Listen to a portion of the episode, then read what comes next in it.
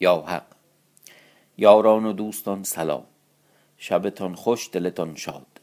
قصه سمک عیار بدینجا رسید که ارغن روی به مهران وزیر کرد و گفت فرمان بردارم شاه را بنده و خدمتگارم اما شاه جهان داند که هر که به زنهار من آید با وی توانم بودن. اگر شاه فغفور بر این جایگاه آید و با خورشیدچاه مصاف کند من با خورشیدچاهم ادامه قصه. شغال گفت ای پهلوان ما به نامه و سخن مهران دختر از دست نخواهیم دادن و دختر این جایگاه داریم و از جنگ نمی ترسیم و نیز نخواهیم که به چیزی ما را تقویت کنند. با لشکر وی پیوندیم و جواب دشمن باز دهیم چنان که پسندیده باشد. ای پهلوان ارغون این حرامزاده بسیار ما را سرگردان کرده است و بر قول ایشان اعتماد نیست. هر جهد که کند باید که به درستی باشد. ما دختر از دست نخواهیم داد. ارغون گفت ای پهلوان شغال سخنی بگویم و چنان باید کردن تا هم دل شما خوش باشد هم با ما باشد. بدان که در سر این در قلعه است که آن را قلعه شاهک خوانند و کوتوال قلعه مقوقر است. کوتوال میشه نگهبان قلعه. و مردی با امانت است و طاعت دار. با من است و کلید قلعه از من دارد. دختر شاه از میانه به قلعه فرستیم تا چون از جنگ فارغ شویم آنگاه ترتیب می سازیم. اول معتمدی بفرستیم تا شاه را سوگند دهد که از شهر بیرون نیاید و خیانت نکند و نفرماید و بدراهی پیشه نگیرد و رضا ندهد. همگران گفتند چنین باید کردن. مهران وزیر گفت روا باشد. پس ارغون از معتمدان خویش یکی برا کرد نام او قرن. نامزد کرد که با وزیر برود و سوگند به فغفور شاه دهد. وزیر با قرن روی برا نهاد و مهران در راه کس به شاه فرستاد و احوال معلوم شاه کرد و با وی بگفت. پس روی برا نهادند به ولایت چین رسیدند. هم از راه مهران وزیر به خدمت شاه آمد و قرن با وی خدمت کردند و بنشستند. مهران آغاز کرد و آنچه میان وی و میان شاهزاده و شغال و دیگران رفته بود همه شرح داد. و احوال دختر فرستادن به قلعه شاهک و پهلوان قرن فرستادن تا شاه را سوگند دهد که هم در این عهد باشد همه بگفت. پس مهران وزیر در حال شاه را سوگند داد چنان که ارغون فرموده بود. چون از سوگند خوردن فارغ شدند مهران وزیر گفت دیرگاه است و شراب نتوانیم خوردن. بفرمود تا قرن را در جایگاهی فرود آوردند. این اول باره که دیگه نتونستن شراب بخورن ولی احتمالا بعد جبران می‌کنن. مهران وزیر هم در حال بفرمود تا به خدمت فقفور شدند. مهران در خدمت شاه و عمرای دولت حاضر وزیر کس فرستاد و قرن پهلوان را به بارگاه خواند و با شاه آن روز به شراب خوردن مشغول شدند. نگفتم جبران می‌کنند. شاه فغفور به حضور قرن با مهران وزیر گفت که ترتیب لشکر بساز از بهر خورشیدچاه تا برود و آنچه به کار آید از خیمه و خرگاه و فراش خانه و مطبخ و کوس و علم و قاشیه بردوش و این در واقع قاشیه هم میشه زین برگستوان لباس همه اینا و کسی که این رو حمل می‌کرده می‌گفتن قاشیه بدوش یا قاشیه بردوش که به آدم مطیع هم همین رو میگن. قاشیه بردوش و چتر گوهرنگار و خزینه بسیار که سپاه بی خزینه نتوان داشت. پس نامه بنویس به پهلوانان لشکر شیرویه و سمور که خیش ماست که بدانید و آگاه باشید که ما را معلوم شد که خورشید شاه بر جای است. او را رنجی نرسیده است و دختر به قزل ملک فرستادم. او به راه آمد و برد حق او بود. یزدان به او رسانید. ما نیز او را مسلم داشتیم که هرچه کند و فرماید ما کرده باشیم و فرموده که خورشید چاه در پادشاهی نایب ماست. باید که او را مطیع و فرمان بردار باشید و او را پادشاه خود دانید و هرچه فرماید فرمان او را دانید و به خدمت او ایستادگی نمایید و با وی در مساف یار باشید و بدخواه ملک ما را قهر کنید که خورشید چاو بر این کار کمر بسته است و با ارغون و با سپاهی گران می آید همه باید که سر بر خط فرمان او نهید. چون مهران این سخن از شاه بشنید ناچار او را نامه باید نوشتن. آنچنان که شاه فرموده بود در نامه یاد کرد و بر شاه خواند. مهر بر نهاد و پهلوانی بود نام او سام.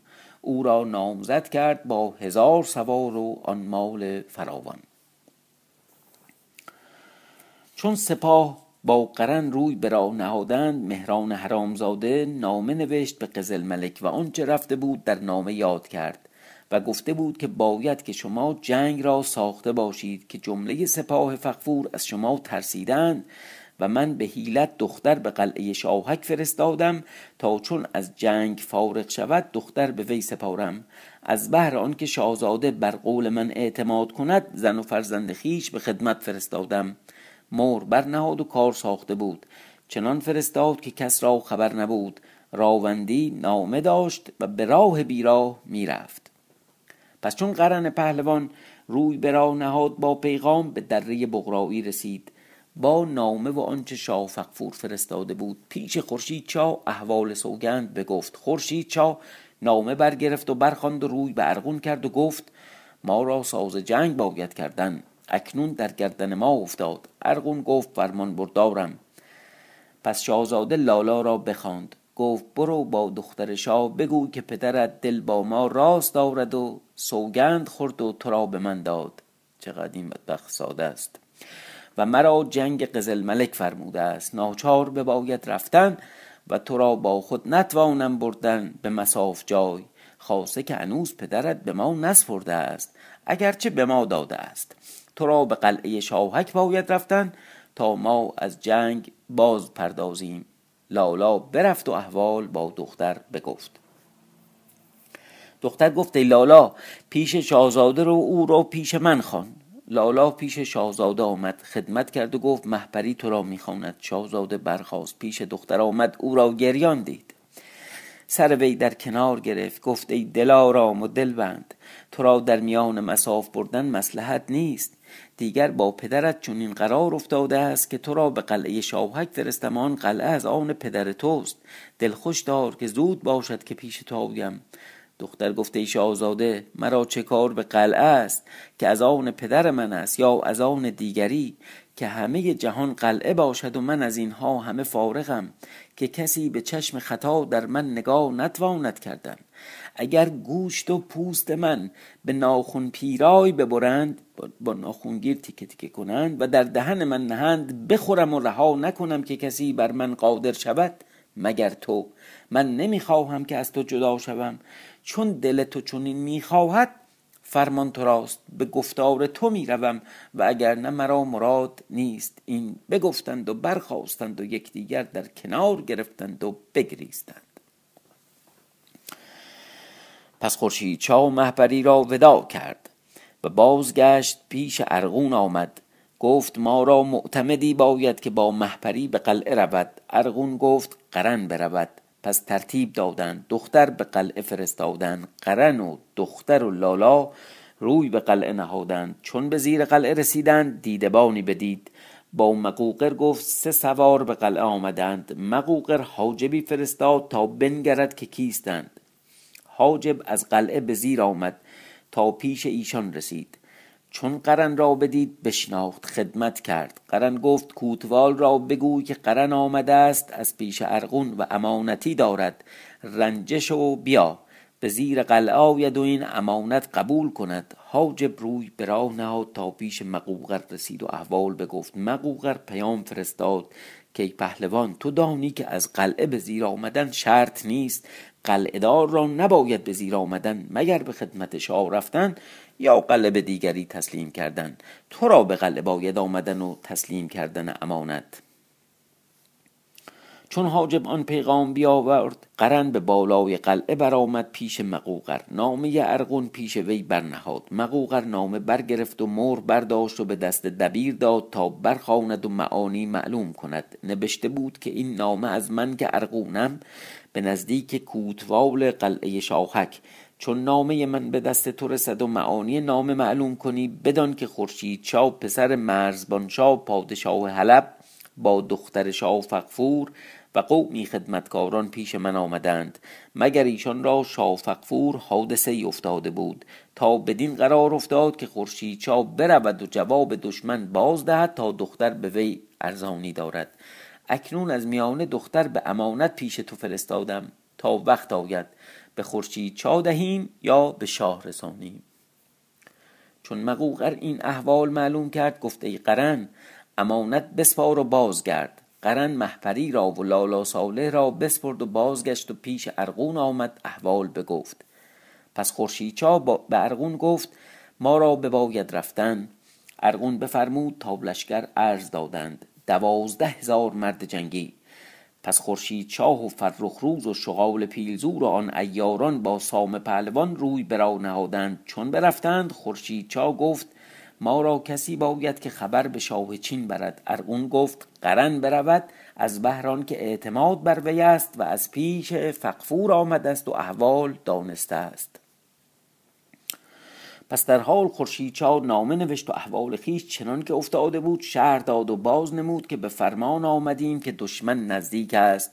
تا با ایشان درآویزیم تا شما را معلوم باشد. با منشوری که شاه فقفور فرستاده بود به دست قرن داد. از پیش بفرستاد. قرن پیش می‌رفت و خورشید چاب با سپاه و دیگران از قفای وی روی به لشکرگاه نهادند.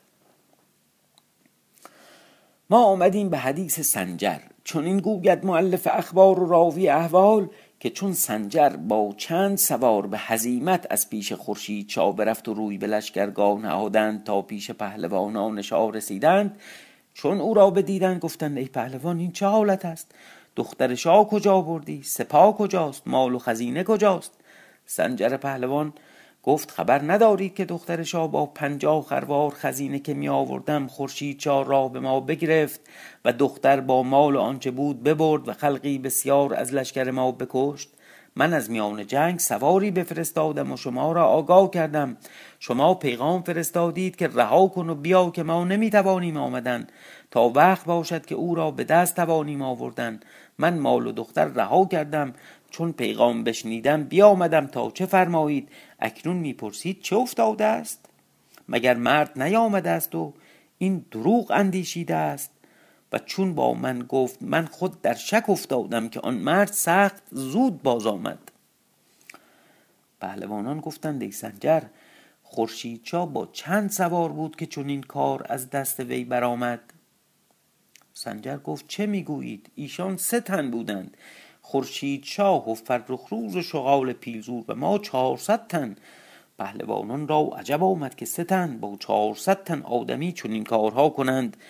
گفتند اکنون ندانیم که کجا رفتند و کجا باشند. پس در حال نامه به خدمت شاه فقفور فرستادند. او را از این واقع ها آگاهی دادند و بدین مهم جمازه روانه کردند. پس گفتند مردی را باید فرستادن که جاسوسی کند و جایگاه ایشان به دست آورد. ستن دختر پادشاه و پنجاه خروار خزینه را کجا توانند بردن در این ولایت نتوان بودن جایی که نشستن گاه ایشان باشد. نیز قریبند و راهی ندادند و ولایت حلب دور است و بر این زودی نتوانند رفتن. پس مردی جاسوس بفرستادند به طلب ایشان تا مقام و جایگاه ایشان به دست آورد. و به دست آورد و ایشان لشکر برند و خورشید را بگیرند و دختر و مال از دست ایشان به در آورند. جاسوس روی به راه نهاد و می‌رفت. از آن جانب سمک از دره بقرایی روی به راه نهاد و به لشکرگاه می‌رفت که احوال باز داند و احتیاطی بکند. در راه به چشم ساری رسید. مردی را دید نشسته نان می‌خورد. تنها. با وی کسی نبود.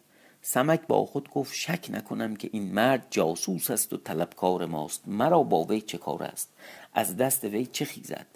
پیش وی رفت و سلام کرد و بنشست. هیچ سخن نگفت. آن مرد گفت از کجا میآیی و به کجا خواهی رفت؟ سمک گفت مردی خدمتکارم با دختر فقفور همراه بودم. چون خورشید چا به لشکرگاه ما رسید و قومی بسیار از ما بکشت دختر شاه ببردند و لشکر به هزیمت دادند. من رنجور بودم. اکنون به لشکرگاه می روم و راه نمی‌دانم که چگونه می باید رفتن. آن مرد گفت بر همین راه می رو تا به لشکرگاه برسی. سمک گفت تو کجا می روی؟ آن مرد گفت مرا به طلب خورشید چا فرستادند تا بدانم که مال و دختر کجا برده است. خیلی جاسوس توداری بوده و هیچی هم نگفت. بازگردم و بگویم تا لشکرگاه دنبال وی برند و باز ستانند. این بگفتند و هر یکی از جانبی برفتند. از آن جانب چون خورشید چا از دره روی به لشکرگاه نهاد قرن از پیش برفت. چون خبر به لشکرگاه رسید که قرن به رسولی می آید لشکر استقبال کردند و او را به حرمت درآوردند و شیرویه که پیشرو سپاه بود بارگاه ساخت. پهلوانان را خبر کردند. چون قرن به بارگاه آمد خدمت کرد و بنشست. در حال جلاب و میوه و تعام آوردند بخوردند و به شراب خوردن مشغول شدند. قرن برخاست. نامه شاهزاده بیرون آورد و بوسه داد و پیش ایشان نهاد. شیروی نامه برداشت و به دست وزیر داد تا برخواند و احوال معلوم کند. در آن نگاه کردند. همگان گفتند ما همه خدمتگارانیم خورشید چا فرمانده ماست. اکنون کجاست؟ قرن گفت فردا برسد. ارغون و سام در خدمت وی با لشکری بسیار. ایشان به استقبال رفتند غلبه در لشکر افتاد. از قضا جاسوس قزل ملک آنجا بود. بشنید روی برا نهاد پیش قزل ملک آمد. احوال به شهر گفت قزل ملک چون بشنید دلتنگ شد. اندیشه می کرد قطران از در بارگاه درآمد. خدمت کرد قزل ملک را دید خشمناک گفته پهلوان مهران وزیر دیدی چه کرد؟ ما را بفریفت و به دست تیغ باز داد. قطران گفته ای شاهزاده مهران دروغ نگفت. به دلیل آنکه سرگاه زن وی با دو دختر رسیدند پس نامه به دست وی داد. قزل ملک احوال معلوم کرد و بشنید که دختر به قلعه شاوخک فرستادند. گفت اکنون ما را تدبیر جنگ می باید کردن. بفرمود تا زن وزیر را با دختران در جایی نیکو فرود آوردند. از آن جانب چون شیرویه و سنجر و سمور و سیاگیل و کرمون با پنج هزار سوار به استقبال خورشید چا آمدند چون چتر خورشید چا برسید جمله پیاده گشتند. خدمت کنان می آمدند و فرخ روز ایستاده. بیامدند و رکابش آزاده بوسه دادند. دست فرخ روز بوسه دادند. بارگاه خورشید چا زدند. خورشید چا پیاده گشت و به بالای تخت برآمد. فرخ روز بالای سر وی ایستاده. همگنان به خدمت ایستادند در وی نگاه می‌کردند. آن فر پادشاهی از وی میتافت. دعا می‌کردند و عذر می‌خواستند. راوی اخبار گوید که سمک در میان لشکرگاه بود. غلبه دید. هر کس می‌گفت خورشید چا میآید. سمک عجب داشت. بر آن جایگاه آمد و آن بارگاه دید آن مردمان به خدمت ایستاده. خرم شد. در بارگاه رفت. خدمت کرد. خورشید چا چون سمک را دید نیم قیام نمود. او را پیش خود بنشاند. سمک ایار گفت ای شاهزاده چگونه افتاد که با این سپاه پیوستی چون به سعادت آمدی؟ مهپری کجاست؟ شاهزاده زبان برگشاد و همه احوال شهر داد سمک. چون احوال محپری و قلعه شاوهک فرستادن دختر بشنید آخی بکرد. چنان که همگان گفتند ای سمک تو را چه رسید؟ سمک گفت ای شاهزاده از این بتر چه خواهی که محپری را ادامه قصه بماند برای فردا شب؟ شبتان خوش.